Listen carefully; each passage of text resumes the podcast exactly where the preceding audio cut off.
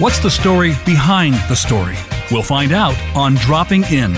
Our guests are today's original thinkers, conversations that spark new ways of seeing what's going on. We bring it all to the table diverse perspectives, controversy, loving, and singular voices. Magically, stories reveal the common threads that link us. Experience the joys, the fist pumps, the detours, and the hard won truths of those who blaze the trail so that we might do the same. And now, here's your host, Diane Dewey. Welcome to Dropping In, everyone. It's Christmas week, and no better time to start tolerating others well and to prize your significant other, partner, or spouse.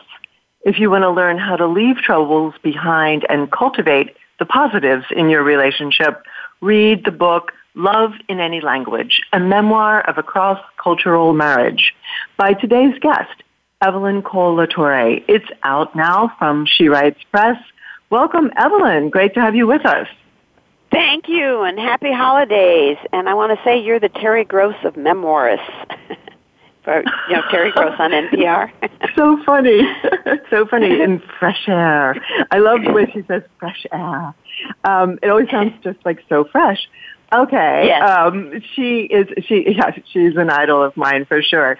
Um, and uh, first off, I I just want to commend you for your work um, as a teacher, a counselor, a school psychologist, um, which I learned through reading Love in Any oh, Language. Yes. Uh, you, you've worked with severely developmentally challenged and handicapped kids.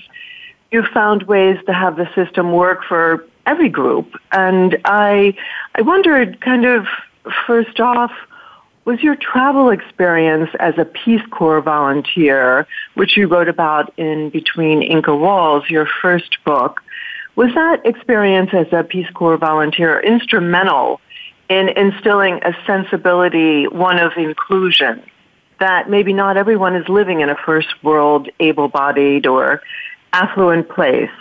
How did that experience come to inform you and your career? Well, as you know, when you write a memoir, like like you did also, which is great, I just finished reading it. Um, you really have to look inside yourself.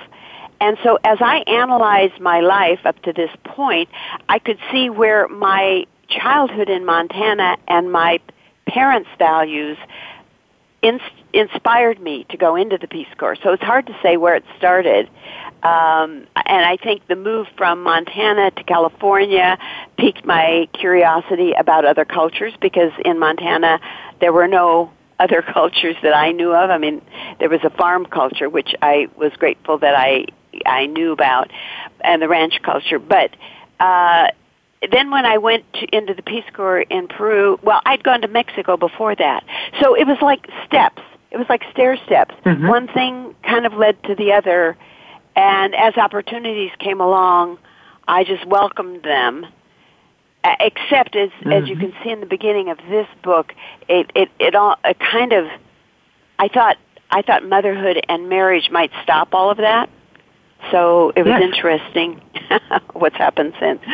So Um, I yes, I thought that the book was very instructive in terms of what women went through um, in that time, the '70s, when you know you, it was an either-or proposition that seems so ludicrous now. Um, but in those decades, those short, brief period of decades that's passed, it's become so de rigueur and so acceptable to have both a career and children in marriage. But then it was really thought of as something that you chose. And I wondered how you sidestepped uh, in your mind's eye that dilemma, or were you, as you just said, taking one step at a time? Well, I was taking one step at a time, and I don't. I didn't feel like I had actually chosen it. On one side, I had chosen it because I got educated, and that was my father's idea to send his four daughters to college as well as his two sons. And and because I had a, a BA at the time, uh, one of the professors uh, of my major, sociology, just kind of expected all of us to go on to graduate school for some reason, and and so I did. And so having more and more education meant that I, you know, I needed, I wanted to use it.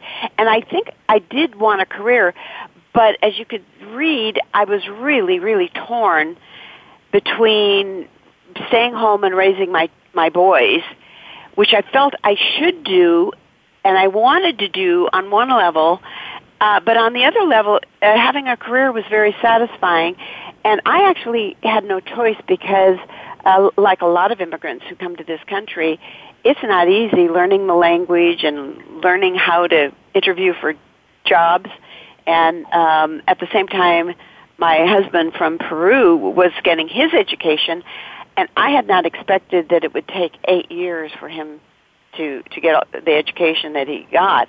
Um, it happened mm-hmm. that the university did not accept any of his credits. I don't think because it took him four years to get his BA and then another two years to get his master's. So, and then he felt he was employable, and then he found out that nobody would employ him full time. So all that time, I worked full time.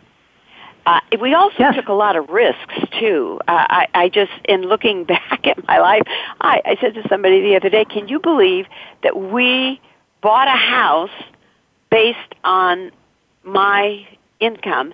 And at the time, I was working part time. Now I had to go full time to qualify to buy the house, but I mean that nobody would do that in this day and age, partly because houses cost a lot more.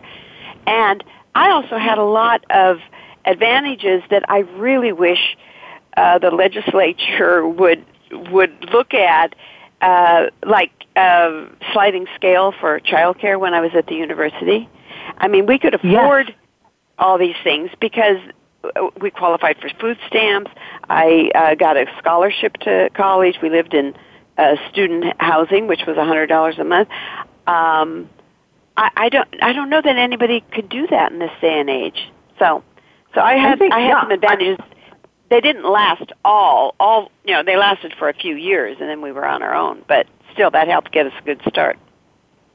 Well, it just points out the need for a leg up, right? Your husband was immigrating from Peru.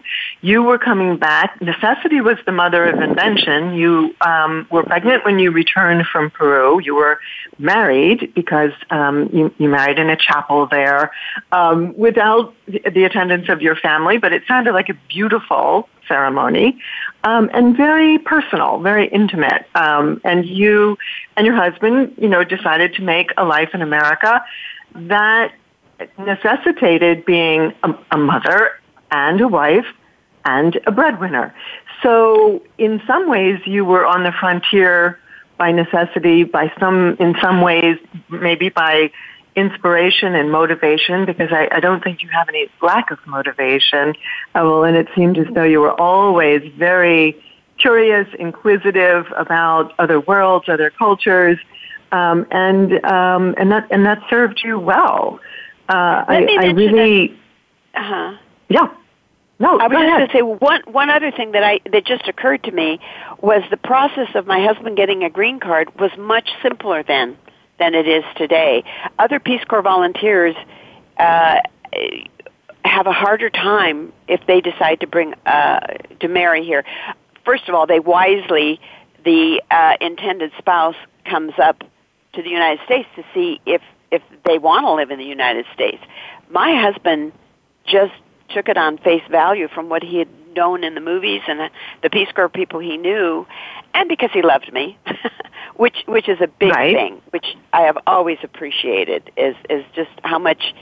Well, I haven't always appreciated. You can tell that in the book how uh, how much he gave up, um, but I could tell whenever we went back how how he loved his culture, still does. Still, he right now he is studying Quechua to become more fluent than he already was, which is the indigenous language. And partly he loves studying languages, but um, I don't know if if we'll go back and and he'll be able to use the language. So it's it's it's partly who I married, and partly my drive, and partly just solving one problem as it you know as they came up. We just I either solved it or we solved them together. And I think that, you know, you were, as you say, you've come to a point of appreciation. I really feel as though if people out there want to try to figure out that that thing, appreciation of others when, you know, they're on your, they're driving your last, they're on your last nerve and your partner is making you crazy and it's that time of year when everybody has to be cheerful anyway. Um, but I, I think it's a great book. I think it's a great book to read for that reason. Um, and your dedication is to your husband. It says, for my husband who left all he knew to journey with me through this adventure called life.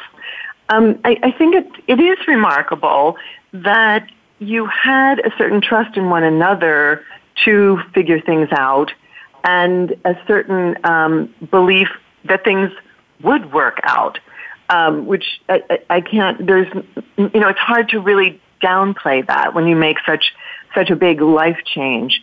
In your book, you, you say, um, by living in other cultures, you can learn a lot. Oh, well, this is also on your website that I noticed, which is a beautiful site where you can meet Evelyn Kohl LaTorre.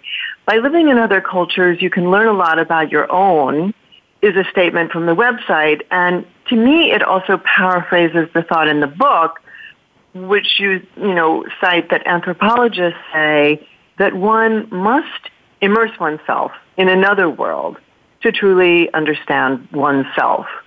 And I wondered what understandings you felt as though you had come to through journeying to other worlds. Well, I, would start with knowledge of myself and what I was capable of doing.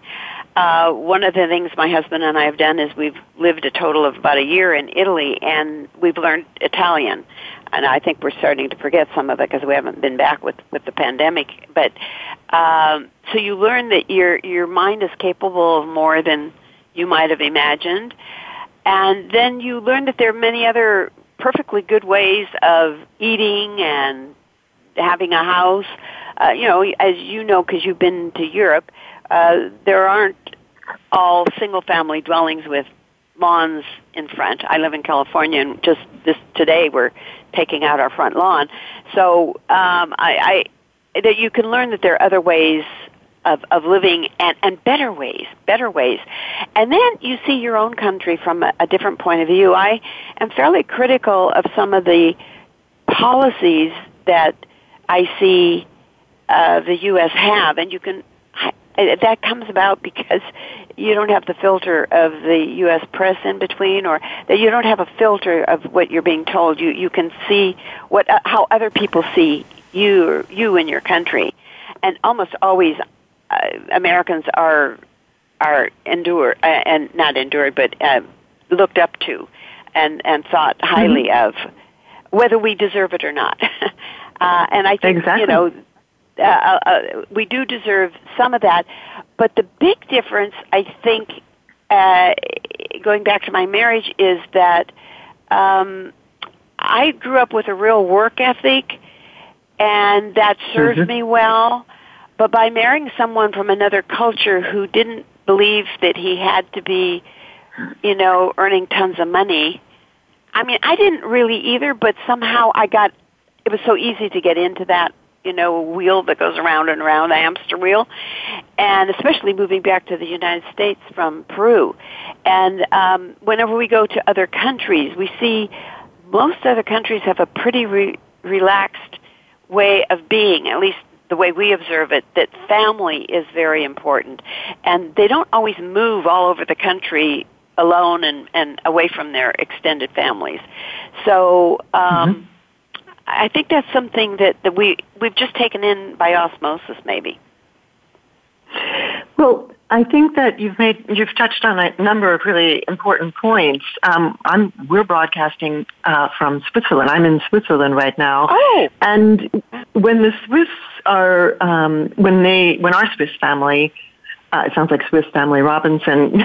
Many people are too too well, really are too young to to know about that. it's such a funny mm-hmm. funny title. I anyway, know about it. I read it. Family, yeah, when our Swiss family comes to the United States and especially to Florida, where we are in the um, winter months, um, except for the holidays, um, they often comment on the size of the houses. You know, as you know, America and consumerism, it's never big enough. So the gigantic houses in, you know, around, um, around us in St. Petersburg, Florida, most often the comment is, is that a multifamily home? No, that must be more than one family living in that huge house. And then you say, well, not not really. Um, you know, it, it is very interesting to see the world through another lens, lens. And as you say, just being able to see other ways of being. I wonder from, you know, your, you know, knowledge and perception of that, how you think the pandemic and the restriction of travel and maybe even the restriction of travel for kids who are not able to do so or, you know, adults starting out not able to do so. How, how is this going to impact our worldview if we really haven't been able to get up and move around? Well, I think the hope is that we will become more introspective. I don't mm-hmm. know that that's happening. Um, in the beginning, I wrote an article, I think it was in Conscious Connection that it was published, where I said, uh, uh, in the beginning of the pandemic that I was prepared for it from having lived in another country. Because when you live in another country, you feel somewhat isolated until you learn the language and until you get to know people, and and even then you you you're different. You're it's just different, um, and uh, and and I liked actually not having obligations outside the house where I was going to one meeting after another. Now, after two years of this, I have to say, um, I I do appreciate it, but I don't want it to keep going on. We just had to cancel a trip that my husband uh, recommended. Now, this I couldn't believe because if you read the book, he doesn't travel with my, me uh, all the time. Uh, well, rarely. We have to really convince him to to like go to the state park, the national parks, and uh, mm-hmm. then there's a, a a passage which I'm wor- I'm working on a third book, and I don't know how what how much of it I'm going to put in there. But uh, the two months that I took my two teenagers, one was 14 and one was 18, and we toured seven countries in Europe, and my husband didn't want to go. So w- earlier in the year, when he said, "Well, let's go to Morocco at Christmas," now I think part of that oh. was because he doesn't like all the hubbub and the hustle and bustle, and I tend to get tense, or I used to, because I used to have my extended family come and and set a table for seventeen, and I, I I, everything had to be perfect. Everything had to be perfect. That's just my personality uh-huh. type, and I and I couldn't make it perfect. So so he, that part he, he remembers. So this year he suggested that we go to Morocco. Well, with the uh, Omicron variant, Morocco closed their borders almost immediately, and did, we didn't know when they would be reopened. So that trip was postponed. Um, so mm-hmm. so so we still like to travel. I still like to to travel, but I kind of do like. Uh, it's a good atmosphere in which to write. Two years ago, I was just publishing my first book, and it really allowed me the downtime. It forced me to have the downtime to finish my second book um, I think I've mentioned it several times, maybe not to you, but the first book took me many years to write, maybe 14 years, partly because I was traveling off and then I'd have to come back and restart and reread and rewrite. Mm-hmm. Uh, but, and, and I had journals to write that. The second book, came about because you and others said, "Well, what happened after after you got married?" And I had yes. already r- written another couple chapters, and I thought, "Well, I'll just keep going." Of course, I those first two chapters got thrown out long ago, and I my editor uh, and I worked on a different beginning. As as you know, you you have to work on these things, but but the year because I only had a year, and at the same time I was I didn't know I was going to have to publicize my first book in order for people to buy it. I didn't even know I wanted people to buy it, but once I had published it and people were saying that they liked it, I thought, okay, well, I I'll do this.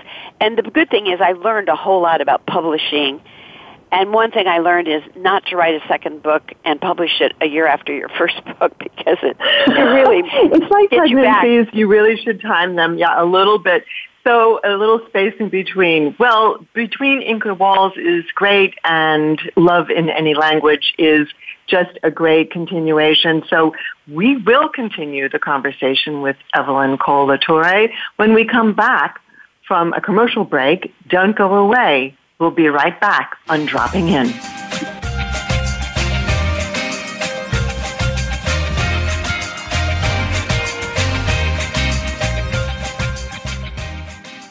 Become our friend on Facebook. Post your thoughts about our shows and network on our timeline. Visit facebook.com forward slash voice America. She Writes Press is an independent publishing company founded for women writers everywhere. Together with sister company Spark Press, serving men and women, it is both mission driven and community oriented. The aim is to serve writers who wish to maintain greater ownership and control of their projects while getting the highest quality editorial help possible, traditional distribution, and an in house marketing and publicity team. In 2019, She Writes Press was named Indie Publisher of the Year. You can find out more on SheWritesPress.com. Stimulating talk gets those synapses in the brain firing really fast. All the time. The number one internet talk station where your opinion counts. VoiceAmerica.com.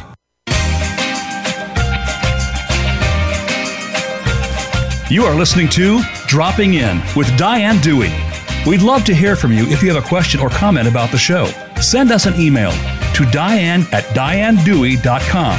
That's diane at dianedewey.com. Now, back to Dropping In. Welcome back, everyone. We're here with Evelyn Kohl LaTorre, who joined the Peace Corps upon graduation from Holy Names College and was assigned to Peru, where she taught physical education, English, and you organized 4-H clubs. She married her husband, a Peruvian university student in Cusco, Peru, in June 1966. Two sons were born, Tony in 1967 and Tim in 1971. During the years, Evelyn worked for the Alameda County Welfare Department and completed a master's degree in social welfare at UC Berkeley. She worked for San Francisco schools as a bilingual school social worker until she obtained a psychology credential at Cal State Hayward in 1973. Antonio, her husband, worked as a computer program analyst. So for 20 years, you were a school psychologist in Fremont and San Jose. Um, you completed a doctoral degree at the University of San Francisco in 1983, taught part-time between various universities between 1984 and 1990, including classes in bilingual assessment for the National Hispanic University in Guadalajara, Mexico.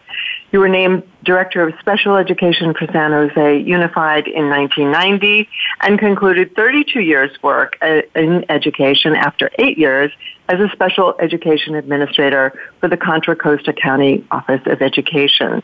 Evelyn and her family visit Peru often, uh, and for two months during 1985, you journeyed with your sons to eight European countries fearlessly.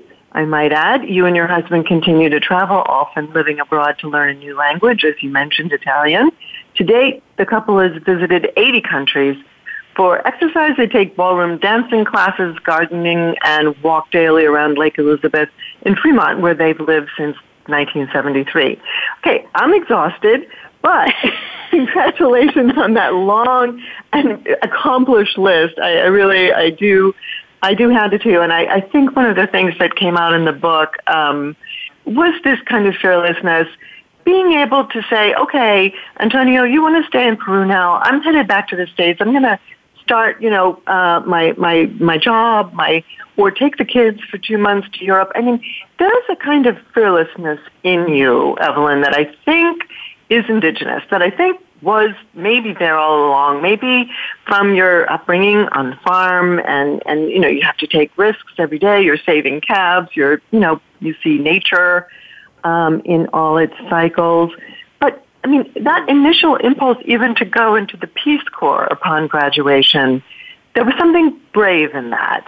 Um, did you feel brave at the time? Well, um, I no, not at all, and I still don't. And now we've traveled to over a hundred countries because we've we've traveled a lot since that little thing was written. But um, No, uh, and and it. I I'd like to say that it came internally, but at age 21, I had a crush on a guy named Tom because we would go down to work with Cesar Chavez in um, Fresno in in the Fresno area, and one day Tom wasn't there, and this is in my first book. And I said to the priest who was in charge of our, our program, I said, "Well, where's Tom?" And he said, "Oh, he went into the Peace Corps in Peru." And so when my application came, now I did apply on my own because I had heard because I'd been to Mexico and I loved doing what I was doing, working with the people there. I loved the culture. And so the Peace Corps was fairly new and then I was a candidate I was a delegate to a Catholic College conference in Minnesota and heard Sargent Shriver speak. And so I thought, well, I'll, I'll apply to the Peace Corps. And but but the reason I put Peru was because of hormones. so yes, Tom uh, was there. yes, right. And I did meet up with Tom one of the first days I was there, and decided, nope, I, I don't think this is. I, I I think I was more interested in learning new things. I was going to the Sierra where he kind of intimated that he wished he'd been sent. He was on the coast. There were a lot of volunteers that did a lot of good stuff on the coast. But I was fortunate. I was one of seven of our group, I think, that was sent to uh, the Cusco area. But I have to tell you, uh, I want to just mention the serendipity of life because I think the last time we talked, that was a, something that I'm always amazed by. Uh, the other day, I this Amigos Anonymous group that I went to Mexico with, we continue to support students who are studying in Mexico. So we get together every month. Now, now we do it on Zoom. Uh, but we did have a, an in-person get-together, a barbecue in October, and uh, a couple was there, and I had my books. They wanted my books, and uh, they said, "Oh, by any chance, oh, you were in Peru. By any chance, do you know a guy named Tom? Do you know this Amigos Anonymous couple had, had met Tom and were good friends with him? And this was the same Tom that that I had gotten oh to know. So I gave him a couple of uh, uh, uh, bookmarks to give to him and tell him that he's the reason my books exist and my marriage exists practically because I went to Peru. so anyway. that's not always what happens when you meet an attractive boy and try to follow them to Peru. But yes, quite an unfolding. I love it. Well, my you come full circle. Husband teases me about Tom. Oh, you really were in love with Tom. I was not. I I I was attracted to him. I did have a crush on him, but like I said, the adventure was more attractive to me than settling down and that was true even when I married. I, I still was quite adventuresome.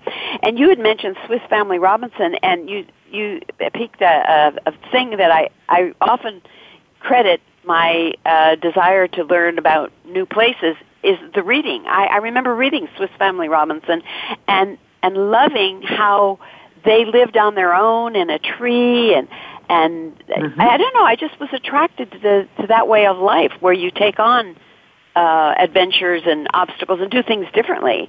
And so I think it was mm-hmm. the reading of books early in my life that really formed a lot of who I became. Who knows? Who knows? But I mean, yeah. some of it is there no. innately. But when I look at my siblings, they didn't do what I did. So there must have been something different about me. So. Well, I think you, yeah, you were open. You, you, you had this sense of adventure, and also, I mean, I, I agree with you. I remember Swiss Family Robinson as well. And you know, one of the things that I thought about in reading this, um, you know, you describe books as other worlds, and truly, if you are, you know, a, a teenager stranded you know, that's how I felt anyway, stranded in a suburban community with your family and, you know, how am I ever going to get out? Well, open the pages of a book and at least mentally you could escape, you know, to wonderful places and um, and then maybe enjoy your family even more when you didn't have to become a castaway. Um, but you know, the thing that I notice about um, your husband uh, in in book Antonio and also the culture that I um, enjoy through my husband, which is which is Swiss. It also emerged that my biological father was Swiss. Um, which so I definitely do believe in serendipity. But you know, is the sense of time, Evelyn. It's such a different sense of time to be in Europe or to be in Peru, and maybe that's why it takes eight years to get the, the degrees, and meanwhile, as an American, you're wondering, when's this going to happen? You know, when's he going to get a diploma? I certainly have lots of relations here who've spent, you know, a decade in school. Um, you know, it's it's something where it takes what it takes. It is what it is. Um, you know, coffee can take three hours in the afternoon. So um, I, I wondered about your your feeling about some of the cultural differences, whether you thought that a sense of time was one of them, and how that played out with your sons as well. I was very curious about that.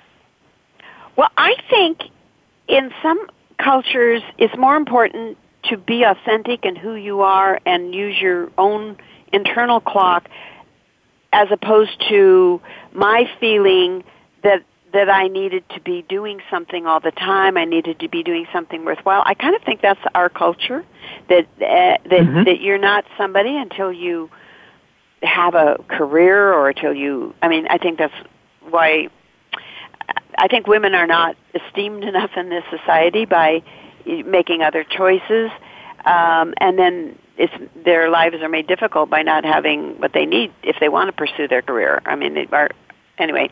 But um, yeah, uh, yeah. With with my sons, uh, my my oldest son's wife thanked me at one time for having raised him to be the kind, gentle person that he is. Now I think some of that is hereditary. He's very much like his father, very uh, caring and and uh, and and uh, both of them are very open. They're more flexible. They are very open to other cultures. The younger one kind of took after me and traveled for many many years. Lived a year in Peru with his grandparents, and um, still likes traveling.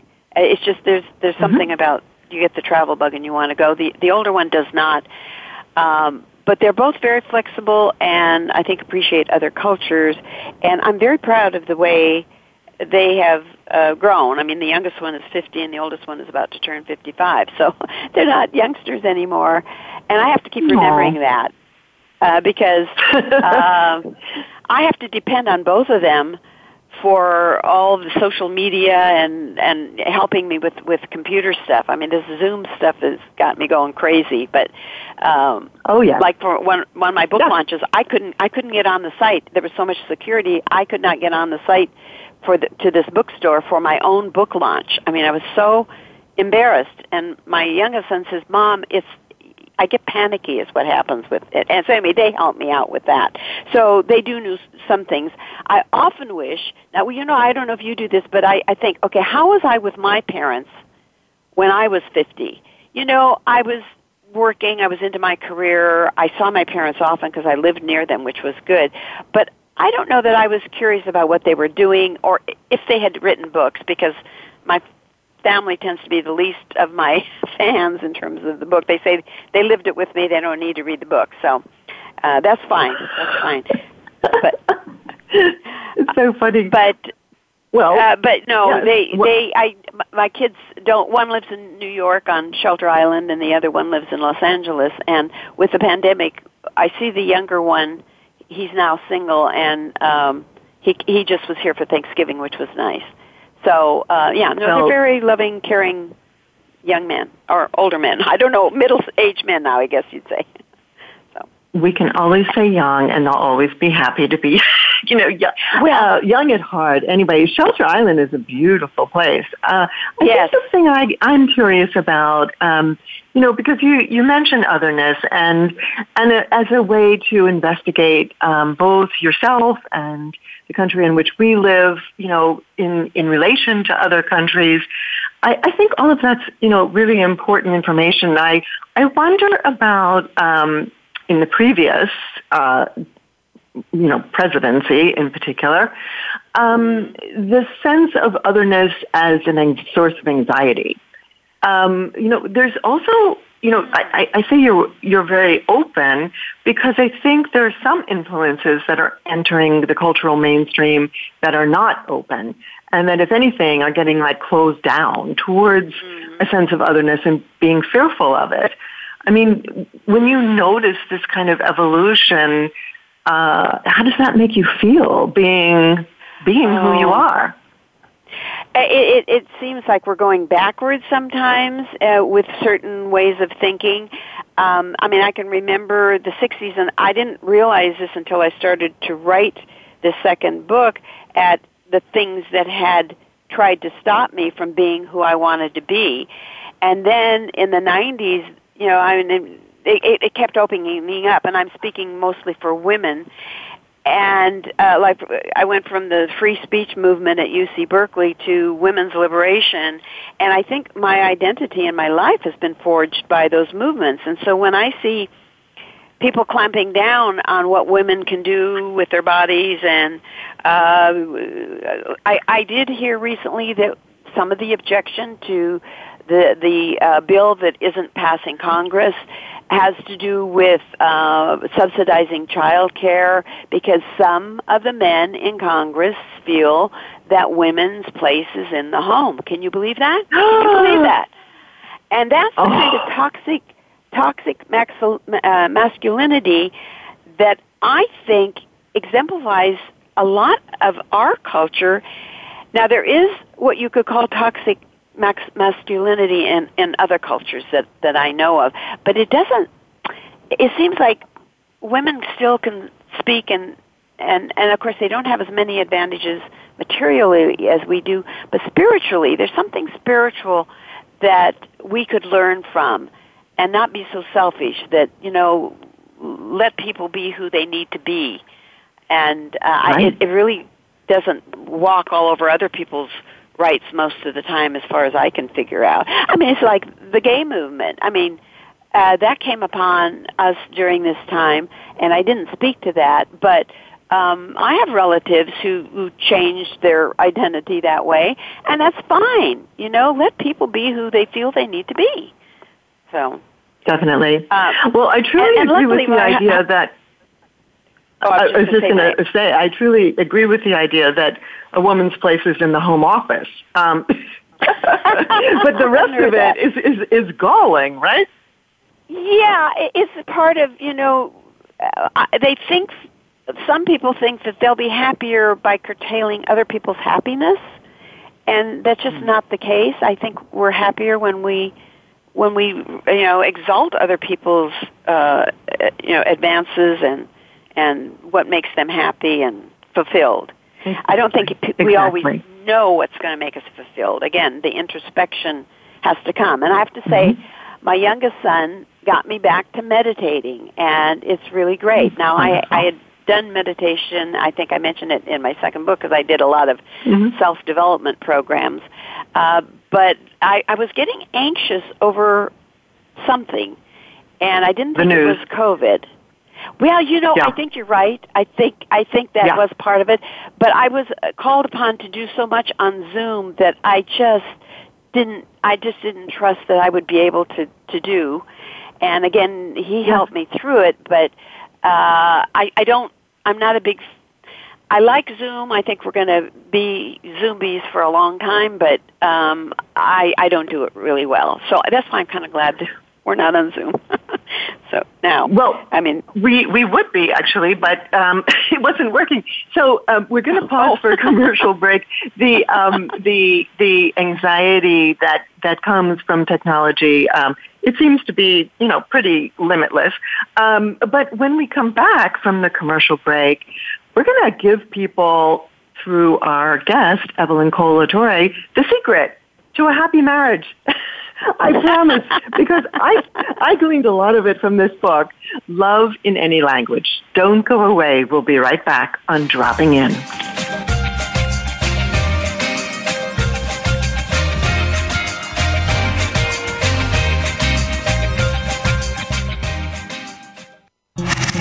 Voice America is on your favorite smart speaker. If you have Alexa or Google Home, go ahead and give us a try. Hey, Alexa play Finding Your Frequency podcast on TuneIn.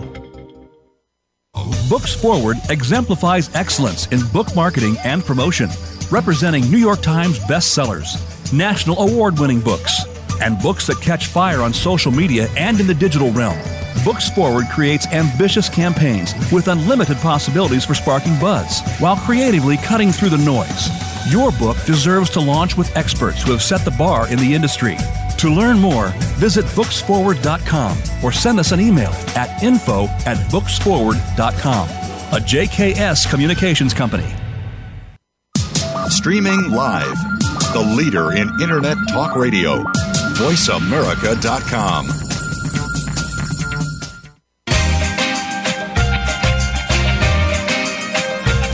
You are listening to Dropping In with Diane Dewey. We'd love to hear from you if you have a question or comment about the show. Send us an email to diane at dianedewey.com. That's diane at dianedewey.com. Now, back to Dropping In. Hey, everybody. We're here with the amazing Evelyn Kohl LaTorre, author of Love in Any Language. In it, you write, quote, we were as different as our countries. Antonio reflected his Latin heritage, generous, considerate, unassuming, and family-oriented, with a strong love ethic. I mirrored my U.S. culture, extroverted, forceful, confident, and a goal orient and goal oriented with a strong work ethic. Marrying a man from a different culture resulted in a bigger challenge than I'd expected. We had the same desire for higher learning, but not the same ability to support our family.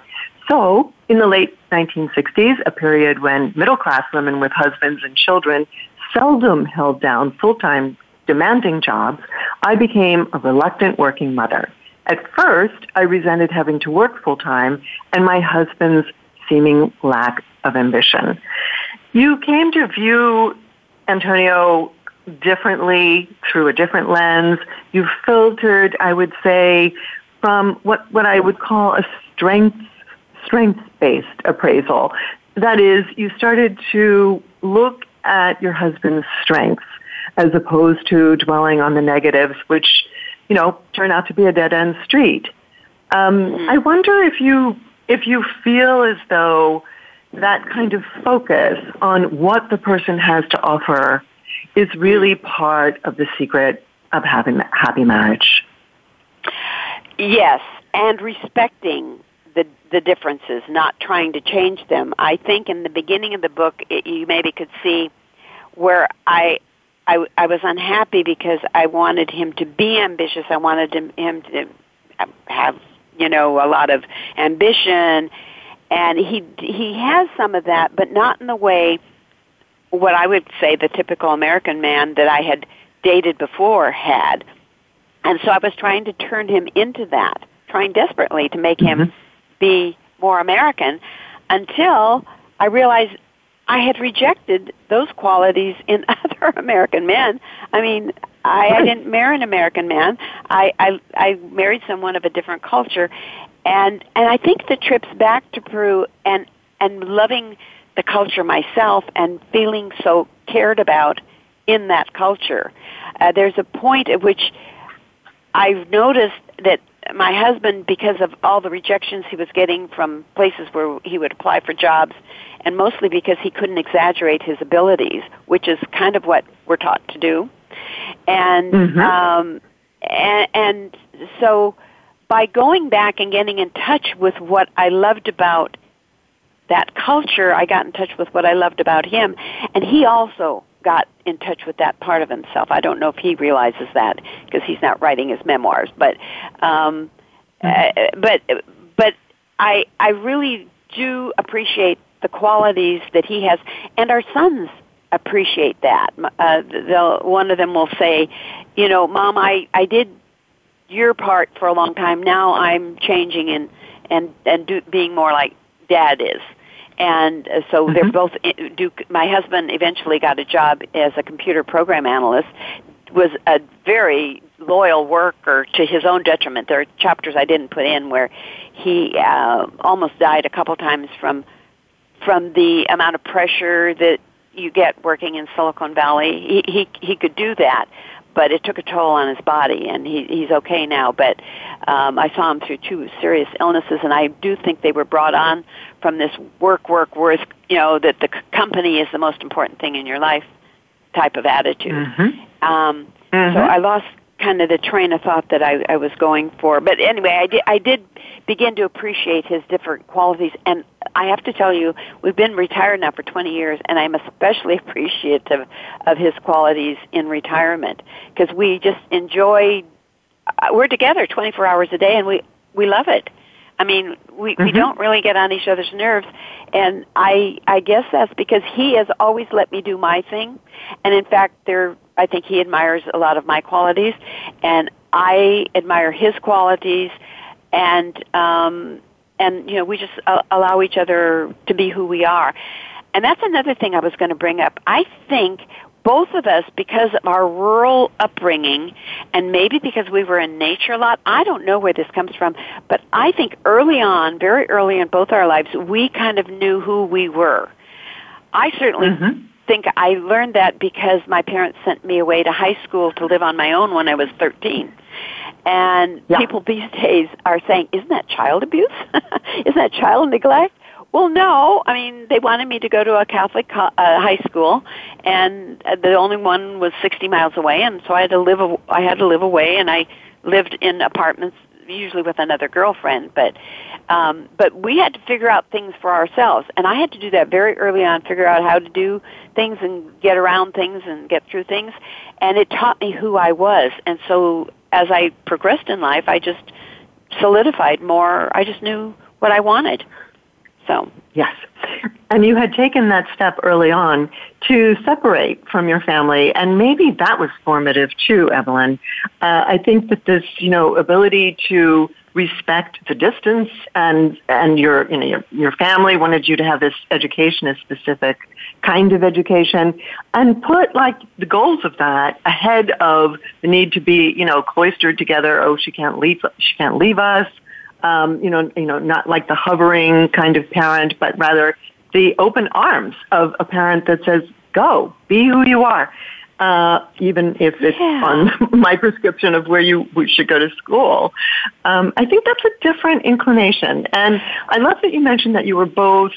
You know, very um, in nature, because I felt like there were some primal commonalities between you and your husband Antonio, and and one of them struck me as you're both basically fundamentally not materialistic. Um, Right. You know, you know, as you say, you assimilate certain things from American culture, but basically you put your connections with others as people ahead of that value, and you both valued your connections. And I think it sounded as though you both uh, reconnected both with one another and that sense of warmth and human connection when you went to Peru. So if people don't have that well to draw on, you know, is it not harder to make a marriage work long term?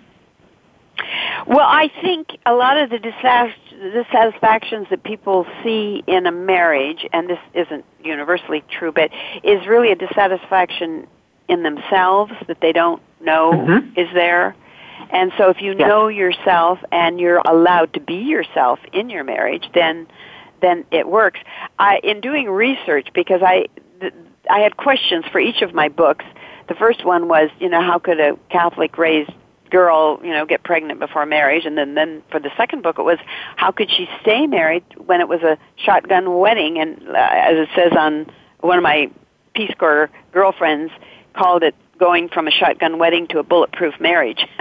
and um, so I, I wanted to see how how that was happening. And you could tell in the book that it wasn't. Sometimes we were skating on thin ice. I mean, it wasn't always, you know, great. But I looked up what makes a happy marriage and traits of a quality relationship is what it's called, and there are like 20 different traits. And as I went over each uh, trait, for example, number 12, willingness to choose influencing instead of controlling. And, Yes. um, you know, devotion and quality to, Yeah. Now, here's one that we don't adhere to uh, devotion and quality time, remembering birthdays and anniversaries.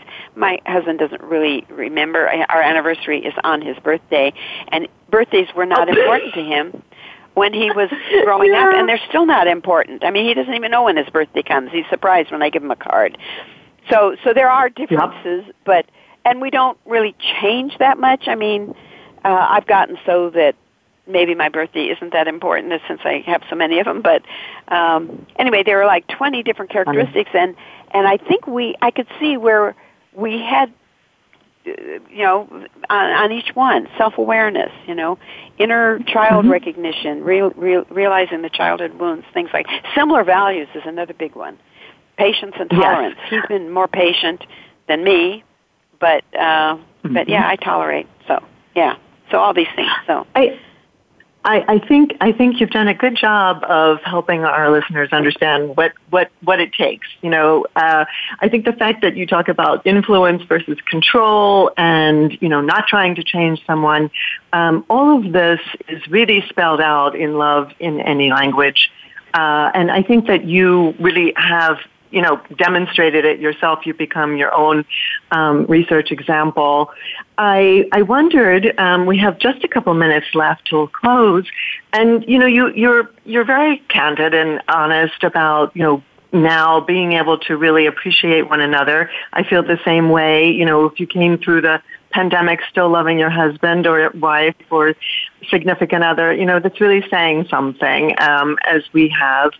But when you, as you enter now your eighth decade, Evelyn Kohl LaTorre, mm. very, very interesting arc to your life. What would you say to a younger self? We have just a minute to go. Anything that you've learned that you would say, wish you'd have known? Well, this will take longer than a minute, but I'll, I'll try. Um, my husband has influenced me because we do not want to go into our later years ill so in, since April, I've lost 45 pounds. I tended to be pudgy in my and and in the first book my mother put me on a diet when I was 13 and I have been a yo-yo dieter ever since. So uh together we're very we, we together we we watch our our how we eat and our lifestyle. Uh I forewent walking our 3 miles today in because I had to be on the interview so early but so we watch out for each other. Right. Um, mm-hmm. And uh, I, I think that's the most important. Both our physical and our mental health are, are more, we're paying more attention to that.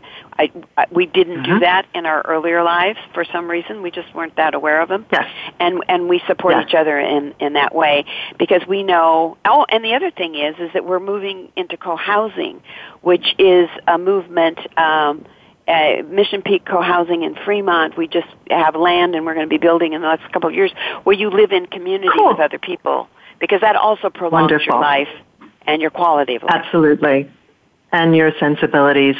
Well, thank you very much, Evelyn Kohl LaTorre. It's been such a pleasure to speak with you. It all ties into one of the quotes in the book. When we love, we always strive to become better than we are. When we strive to become better than we are, everything around us becomes better too mm-hmm. uh, Paul Coelho, author of The Alchemist, um, which sold 150 million copies worldwide. Thank you also, um, Evelyn, just for your sharing your wisdom. It's been a joy to have you with us. Thank you. This is one of the best interviews that I've had, and I thank you for the person you are. I hope you continue. You're very, very welcome. Thanks so much. And thanks uh-huh. to our engineers, Matt Widener and Aaron Keller, to our executive producer, Robert Ciolino, and most of all to you, our listeners. Remember to stay safe and love. Merry Christmas to those celebrating. Till next week, thank you for dropping in.